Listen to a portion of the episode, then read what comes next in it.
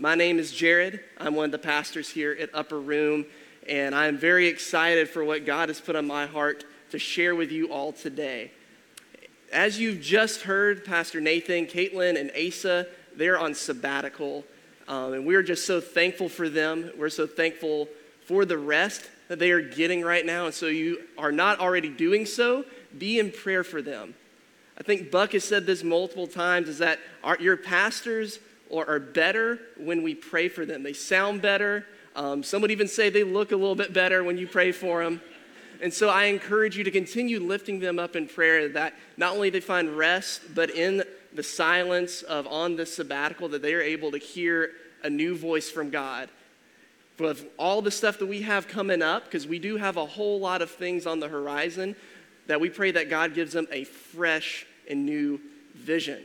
Okay, so I'm going to come up here now because if not, I'm going to be down there the whole time. I consider myself more of a teacher than a preacher personally, uh, but I'll play a little bit of preacher today. And so, just, just so that you can go ahead and get there if you want, we're going to be in Matthew chapter 9 today. If you want to open that in your Bibles or on your phones, whichever, you can go ahead and open up there. We're not going to start there, we're going to gradually get there together. And so when I think about Endless Summer, that's been our theme for this summer is Endless Summer. It originally is based off a surfer movie. I'm not much of a surfer at all, so I've never seen it. And so when I hear of Endless Summer, I think of all the fun times I had over the summer before high school. That was before I, I went to high school in like the early 2010s, just to kind of age me a little bit. And so that was right when, like, if you played a sport, you were doing it all summer long. And so that's like when travel ball first started getting big. And so I didn't really have a lot of real summers in my late teenage years. Um, and even then in college, because I was doing internships all the time. And so my mind goes back to when I was like elementary school, middle school. Now, this is like bef- right before cell phones, too. And so if I wanted to get in touch with my friends, my mom gave me like a little address book and it had home phone numbers. Anybody, any 90s kids remember landlines? How that's how we got in touch with our friends? Like we didn't have cell phones, or if you did, it was like a track phone, and you had to pay for it to like talk to them. And so I would go every summer, I would go through my yearbook of all the people signing in the yearbook, and I would write down their contact information. And throughout the summer, I would call their home phone and be like, hey, you want to come over and swim today? And they'd be like, yes or no. And then they also didn't have GPS. And so I had to be like, okay, so you're going to drive this far, look for the, a green mailbox on a really long driveway. And nine times out of 10, they would completely miss it, and I would never see them. but those were the days where when they would come over that we would do stuff like we would play sharks and minnows in the pool we would go play army in the woods i was blessed to have a lot of acres i'm originally from georgia and so we had like 20 acres total, and most of that was woods. And so we go back there and play like airsoft and stuff and pretend that we were soldiers. Um, sometimes we would pretend that we were filmmakers. Me and my friends, we would have like a little camcorder. Sometimes we steal my dad's camera and his computer to edit it, and we would make commercials for movies. Not movies, but like the commercials for movies. It's just what we enjoy doing. And the essence of that is the imagination it's taking the risk to be creative and to live into the moment. And even when it sounds crazy, be like, hey, you know it'd be crazy? What if we like made a trailer for a movie about zombies? Yeah, let's do it. And you take the whole day to do it because there's nothing else to do. But it was in that time that I remember it was a lot easier to dream. It was a lot easier to be lost in my imagination and to, and to do and to be. Because as we know, the longer that we are on this earth, the more dangerous it is to dream. It's more of a risk. It sounds a little bit crazier when you're 26 than when you're age six. And for example, um, so my nephew, he's two years old, right? And so for his dream as a two year old, you would think he'd want to be something like an astronaut or a superhero he wants to be a garbage truck. I think we have a picture of his, uh, of his first or his second birthday cake. It's literally just a garbage truck. He loves garbage trucks. His dad's in the Air Force, and there was one day he was flying over their house at the base they're stationed at right now. And so Katie, um, his mom, they brought him outside, like, okay, look, daddy's about to fly over. And literally, right as he's about to fly over to land, Eli turns around and goes, garbage truck! And just watches the garbage truck go by just as Hunter is like landing. And so they completely missed it. And he is enamored by garbage trucks, and it is amazing. And as I'll tell you some stories about some of my first dreams, I'm not going to get in the way of that. If he wants to be a garbage truck, he can be the head sanitation officer wherever he wants to be. That's awesome. But for me, my first dream and the theme of a lot of my first birthday parties and a lot of my Halloween costumes was the Red Power Ranger, as you can see here. That's, that's my sister Abby. She's Clifford.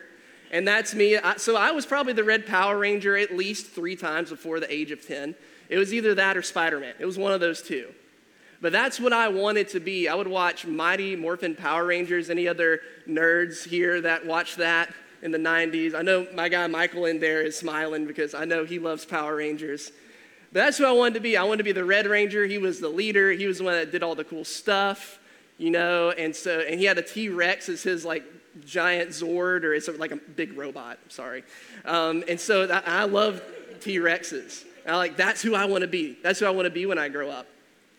And one day, my aunt would normally drive me to school, and sometimes would pick me up. And so one day, she looked at me and said, "Jared, what do you want to be when you grow up?" I said, "Well." I really want to be the Red Power Ranger. And she looked at me and she said, Really? You're really going to be the Red Power Ranger? Jared, the only thing you eat is mashed potatoes. You don't eat anything else. You're such a picky eater. How are you going to get strong enough to be the Red Power Ranger? And so I was like, oh my gosh, you're right. I am a very picky eater. There's no way. There's no way that I can be the Power Ranger. And I was crushed because I, I didn't meet up to the standard that I just had found out of what it was to be a Power Ranger. And so I gave up on that dream.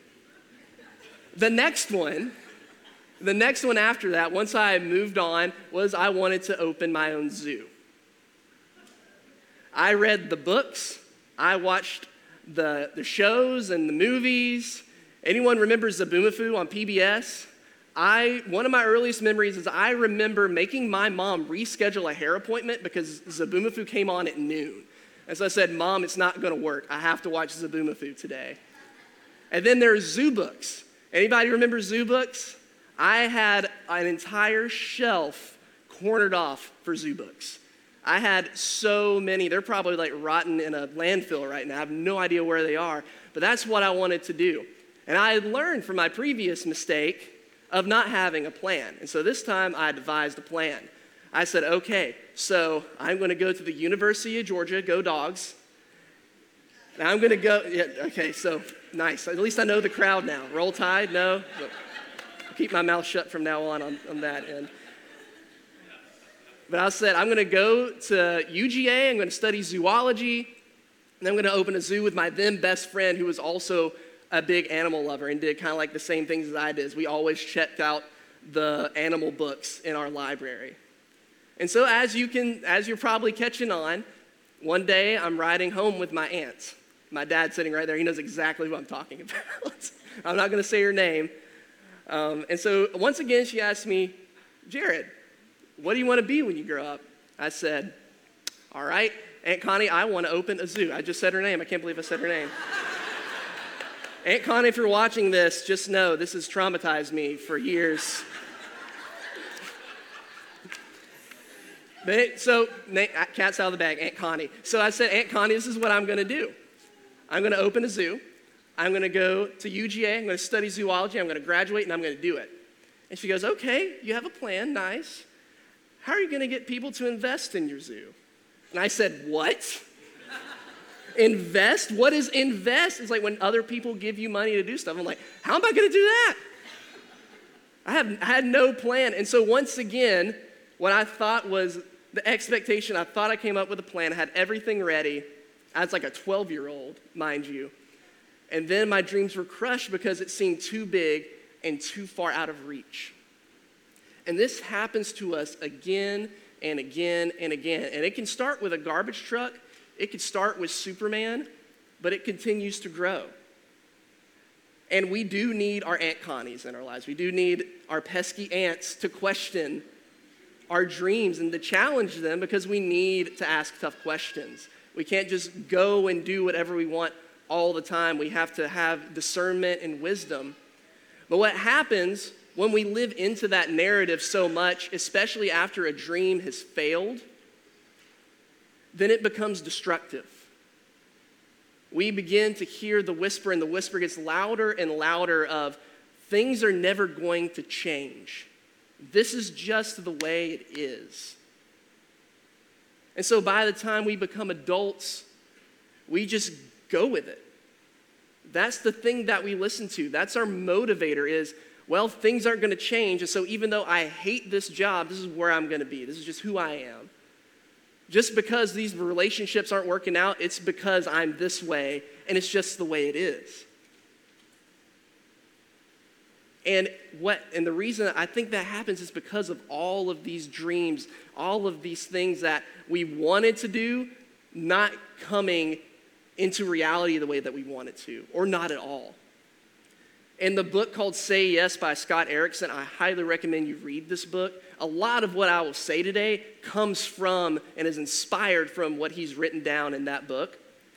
But he says that a dream failing is pretty much the same thing as it dying. And so, in a sense, it's a brush with death. And with death comes mourning. And to let mourning really run its course, we have to open ourselves up. And it doesn't always feel safe to do that, especially when we're living into a destructive narrative of this is just the way that things are. And the beauty of Jesus and what Jesus offers us is that Jesus says, You may think that this is dead, that this part of you is dead. And He is here today to tell you what if it's just asleep? What if it's just asleep upstairs? And so now we'll go to our passage in the book of Matthew. Matthew chapter 9. It's really, it starts at, the whole thing starts at verse 18. For those who have read the story before, this is the one where Jesus goes to do a miracle, and on the way, someone touches the edge of his cloak and they're healed. And most of the time, that's the focus. And so I want us to have a little bit different focus today.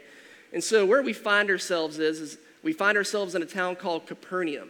It's the town where Jesus spent most of his ministry. Most of his disciples came from this place. And so it was, he was well known. He was very established here. And this particular day, he had just gotten back from across the Sea of Galilee. And he was sitting around the table with his disciples and some of John the Baptist's disciples, and they were talking theology they were talking about, like, this is how's this, and what about this teaching? What about this interpretation? And in the midst of that, a young ruler comes to him in distress. And he shares with Jesus that his daughter is sick and she is dying. She's 12 years old. And she's back at his home. And he begs Jesus to come with him because he says in verse 19, If you come and touch her, she will live. And so Jesus drops everything he was doing and he immediately goes to where the child is. He immediately starts walking to their home. And so, and of course, like, like we say, on the way there, there's a big crowd. His cloak is touched, so he does a miracle on the way to a miracle. So a lot has already happened by the time he gets to this house. And so then we are here at the home in verse 23. And when Jesus arrived at the official's home, he saw the noisy crowd and heard the funeral music. Get out, he told them. The girl isn't dead, she is only asleep. But the crowd laughed at him. And after the crowd was put outside, however, Jesus went and took the girl by the hand, and she stood up. And the report of this miracle spread through the entire countryside.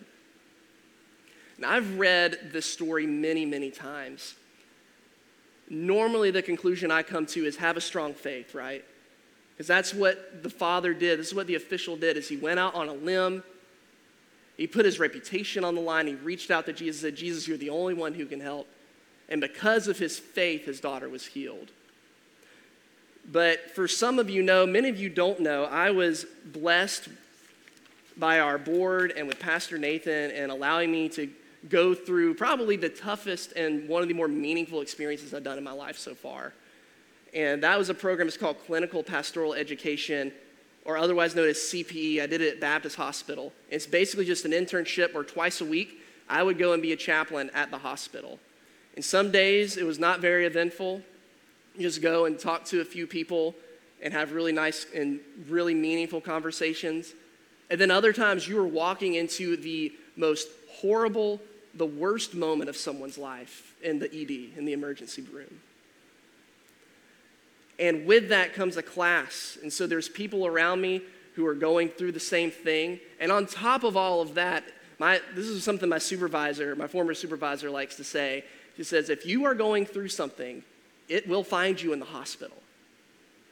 And so what I come to find was there, a, there was a lot of parts of myself that had not healed from past hurt. There was a lot of parts of me that was still hurting from being burned by church. There was a lot of parts of me that were just unconscious ways of living that I had learned from school, that I learned that this was a safer way to be, that I had not let Jesus in to heal.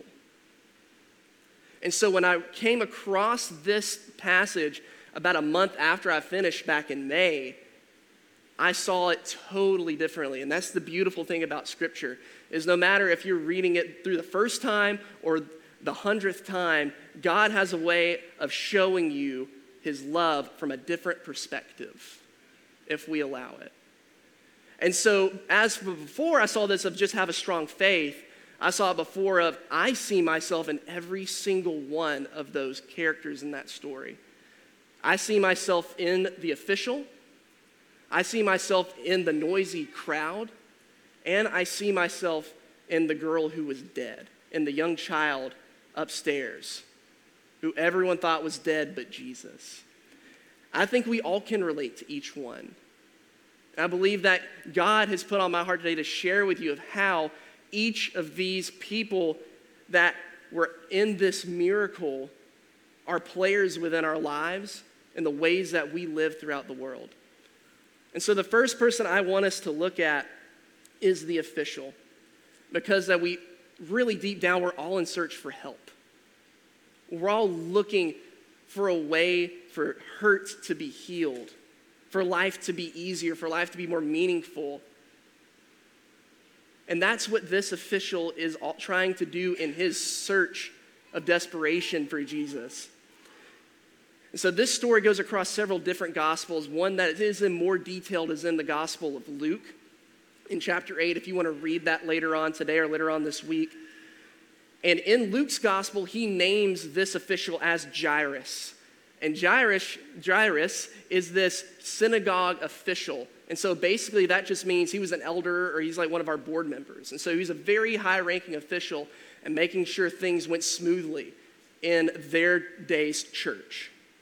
And so, him going out to Jesus in the first place as someone who was very controversial in that time was a big deal. So, he was putting a lot on the line. He was very wealthy, he's very well respected in his community. And we don't know everything that Jairus tried before he went to Jesus. We don't know the links of where he was trying to get help. But what we do see is that he finally was able to realize help was not in his house, it was outside of his comfort zone, it was outside of what he was familiar with.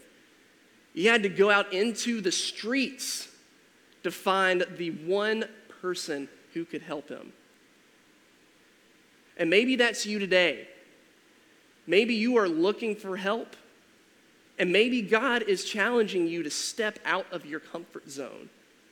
Step out of the familiar and into the unfamiliar. Because maybe the world that you have created around you that is familiar, that is comfortable, in that world, the version of you that lives there might have no vulnerabilities and may not have any weaknesses. And we all have weaknesses. And so maybe it's God trying to move you from that point to say, hey, bring your whole self to the party, including the parts that you don't like. But it takes us stepping out of the house and going into those unfamiliar places to try to find where is Jesus. And the second character I want us to look at, and this is the main one that I feel like has the most impact for me, is the noisy crowd. And the noisy crowd, they are singing the song of nothing is ever going to change. Something I found interesting about this crowd is if you read in more literal translations of your Bibles, like the New American Standard or the ESV, they'll say flute players. And so that immediately caught my eye. I was like, what is a flute player? Why are there flute players at this funeral? I've never seen someone play a flute outside of a marching band. But what happened in that day, there was actually a law that even the poorest citizen in Israel, upon a death, would get a minimum of two flute players and a mourner, a wailing woman in some translations. And so, in essence, these were this is like the opposite of a hype crew. These are professional mourners. They do this regularly. That is their job. So their job is to go to these funerals and to make noise. And back in that day, it was more so to scare away evil spirits, but I think there's a deeper meaning here in that I have done the same thing, and we all, I believe, have done the same thing. We live in a time in history where it's so easy to make commotion, to make noise. And we, we can have like the right mind about it of they, they're like, okay, well, we're scaring away the evil spirits. We say, well, I need to work 12 hours a day because I need enough money to make for rent. But really, the reason is I don't want to go home because it's not safe. We create this commotion because there's something upstairs that is too painful, too scary, too whatever to even recognize.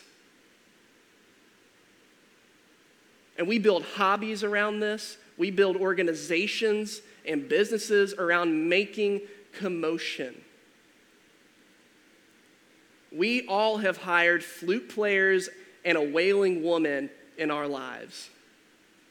And in this sense, the way that I, God showed it to me when I read this a couple months ago is Jared, what are you making all the commotion about? What is all of this noise for? What are you ignoring? And I ask each of you the same question. If you have commotion, why is it really there? What are you avoiding? What are you trying to drown out? Because even though it may have good intentions at the beginning, singing that song of things are never going to change over and over and over again, it kills our wonder. It kills our imagination. It kills our creativity. It chokes it out like a weed. It chokes it. And so I ask you this morning are we willing to quiet ourselves, to usher out the noise and hear what Jesus has to say? Which brings us to the third and final character in this miracle, which is the child is the child who everyone thought was dead, but Jesus said was just asleep. What I find really interesting about the way that Jesus went about this particular miracle is he very easily, if it was me, because I normally try to avoid a lot of tension and conflict. If for those Enneagram folks out there, I'm an Enneagram 9, a peacemaker, and so it's, it's taken, it takes a lot of energy for me to like really face really hard things that make me feel uncomfortable. And so when I tell you to get out of your comfort zone, I'm right there with you. I'm preaching to the choir here today. But if I was Jesus in that scenario, I would have probably awkwardly looked at the, the flute players like, that's weird. And I would have walked upstairs, done the miracle, brought her downstairs, like, hey, look, guys, look what I did. Don't tell anyone, and then leave. But Jesus doesn't do that the first thing that Jesus does when he walks in to that home, it says, Get out. There's a scene in the show The Chosen that goes through this very miracle. And the first thing that the actor that plays Jesus does when he walks in the room is he looks at the funeral, the commotion. He says, What are you doing? What are you doing here? Get out. She's not dead, she's asleep. And of course, and we read here that the crowd laughed at him. They're like, What are you talking about, man? We do this all the time. This is what we do. We've seen it before. Same old song and dance. She's not coming back. And so Jesus ushers them out before he does the miracle. Because Jesus, what he does is he speaks truth to the lie that nothing is ever going to change. And when we let Jesus in, our perspective too shifts. He turns things upside down. He, he will do what we don't expect him to do. And I think that's what the most resistance is of letting Jesus in. Is because we want Jesus to do this one thing for us. Jesus, you just do this one thing, then great, everything's gonna be awesome. And he'll come in and focus on something else. And you're like, what are you doing? Because when we let Jesus in, he is going to change everything. Jesus is here to tell us that the parts of us that we thought were dead, that were untouchable, unsalvage, unsalvageable, are really just asleep upstairs. They've only been a few steps away. It's just taken a little intervention to see that. And that's what Jesus is here for. And he's also here to wake those parts of ourselves up, to wake up our wonder, to wake up our ability to dream, to wake up our ability to see that the present is here right now and there's always possibility. There's always a chance for change. God is always at our door, ready for us to run back to Him if we've walked away. And so now, as we start to wind down a little bit, we've looked at that passage. Jesus, what he does is, I believe, and this is one of my like main cornerstones of what I believe, is that God works with us. God is not only with us, but God works with us. And so when we let Jesus in, he will work with us to wake up our inner child. He has worked with me to awaken these parts of me that I thought were dead. These parts of me that I thought were not safe for every, to show everyone because people would think I was weird. And so I want us to go through three ways that we can wake up our inner child. The first way is to become a visitor in your everyday life. Become a visitor in your everyday life. I want you to think about the first time that you went to the beach, or your beach people. So think of the first time you went to North Carolina to the mountains, of how you were caught in just awe of what you saw. You couldn't believe it. It's the most beautiful thing you've ever seen. You like it was outside of what you knew, and so there was no words to express it, and so you were just there and you're experiencing it. And then on day three, you're just used to it by then, right? That's norm that's normally what happens, right? It's like the first time at Disney World, that was amazing, but when you go the third time, you notice the the heat a little bit more you know, you realize, yeah, that dude wearing the Pluto costume is a guy, he's not Pluto. Um, and, and so you get familiar with it. And so, and that's really hard. And so it's, we often, to try to do that, we'll like go on vacation. We'll go to these places we've never gone before. But what if we tried to embody that in our everyday life? This is something that I've tried to do by just driving over the Three Mile Bridge every day. I live over in Pensacola, and so to get over to the church office every day, I have to go over the Three Mile Bridge. And this is a practice that Scott Erickson talks about in his book that he said, try to find things you haven't noticed before. Ask questions. Be curious. Remember how, if any of the teachers in here know how annoying it can be when that one student continues asking questions the whole time? Be that person. Be the person that asks questions, that's always wondering why things work. Even something like this building of being in here is like, okay, like, where did this come from? Who built it? Why was it built? Why was it built out here and not somewhere else? Just little things like that of just looking at the things that you are familiar with with new eyes, wondering, what, what is this? How did this get here? Because it's that, that's kind of like a hack to reignite wonder in our lives. The second way is to find activities that bring us to life. Find activities that bring you to life. What is it, the one thing when you wake up on a Saturday morning that you cannot wait to do? What is it that makes you giddy? I love that word, giddy. Like makes you like a little kid. And it's like, and your your partner or like your dog or something, when they see you get excited, they're like, okay, like calm down. Like, what is that thing? What is that thing you get so excited about, right? I feel like my wife is like the giddiest person in the world. She's excited to do everything. and so I know it's like, it can be like a little bit awkward. Because I feel like when she gets that excited, because my wife, she always wants to go. She's like, where can we go? She used to work for Delta and we had flight benefits. And I was a youth minister, so I had to work on Sundays. And she, it'd be like Thursday or Friday. She's like, hmm, Jared, what do you think about going to Colorado this weekend? Hmm? And I'm like, no. Like, we can't go to Colorado. But she's always wanting to go because she's always thinking about that thing that she just gets excited about, and she can't wait to do it. And so, what is that thing for you? What is it? Write it down right now if you can think of it. It can be multiple things. For me, I'll just be honest. For me, it's right now it's learning the piano and playing church league softball.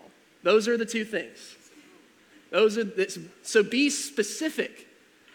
I get excited every week to play softball with our group here. I get so excited because I love to compete. It brings out the kid in me. I mean, for crying out loud, I just bought a bat like yesterday. I couldn't help myself. I just wanted to. It's like, I got to practice more. I got to go out to the fields. I got to swing more because I love it so much. Before that, it was kickball. McKenna Curtis, she started a kickball team with the Blue Wahoos, and I pretty much just took over as the coach. I said, All right, guys, I'm doing lineups. Let's do it. Let's go win some games. Let's do this thing. We got jerseys, we got the whole nine, guys, the whole nine. Like it, when I did, when I joined the softball team after the first game, I went home and started designing baseball caps. I'm not kidding. I was like, I was ready. And so, what that thing is, why? Ask why. Why am I like that? Because I know for me, I know I want to like play. I want to be with people, my friends, the people I enjoy, and I want to just go and compete and have fun. It's what I've always done as a kid. I did it as a little one with my dad in the basement. Like, whatever that thing is, be specific and then go and do it. And then the third and final thing, when you find those two things, bring an adventure buddy. Bring someone along. Yes, do have some activities to yourself, like if you like mowing the lawn, or if you like to go have coffee on the back porch in the morning and have a little prayer time, do that. But have an adventure buddy, have someone to share the experience with. Because the only thing better than experiencing something is experiencing it with another person. And that's what I love about our church is we try to foster that. We try to get people to get in community and to do these things together through our groups. And so if you're not a part of a group, it doesn't have to be here. It could be at another church, it can be a club, it can be whatever. But find that thing and find those people, that community to surround yourself with that encourage you to be like that. If they put you down, leave them at the curb. I'm serious. If someone is not building you up and they're just constantly tearing you down, then what is the point of being around them? What's the point? They're the ones causing the commotion. Escort them out. Say, thank you, you've done great things, but I'll, I'll see you later. I'll see you next week, maybe. But I guarantee you, if you put these three things into practice, you will begin to see a change in your life. People, the right people will start to get attracted to you. They'll want to be around you because of what you were living out of the energy that you were giving to other people. Or, in other words, you're going to have good vibes and people are going to want to be around good vibes, right? And so, as we close, I have a little section on your notes. And so, if you don't have your notes, you can write it in your phone or write it on your hand. But I want us to do just a little activity, hopefully, jumpstart this process for you.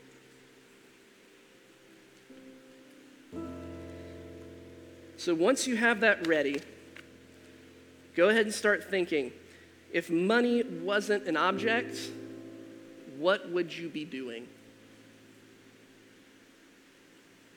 If money wasn't a thing, you can do anything in the world, what would it be? Where would you live? What job would you have? What would your hobbies be? I'm serious. Be as crazy as you want. What is it that you would do?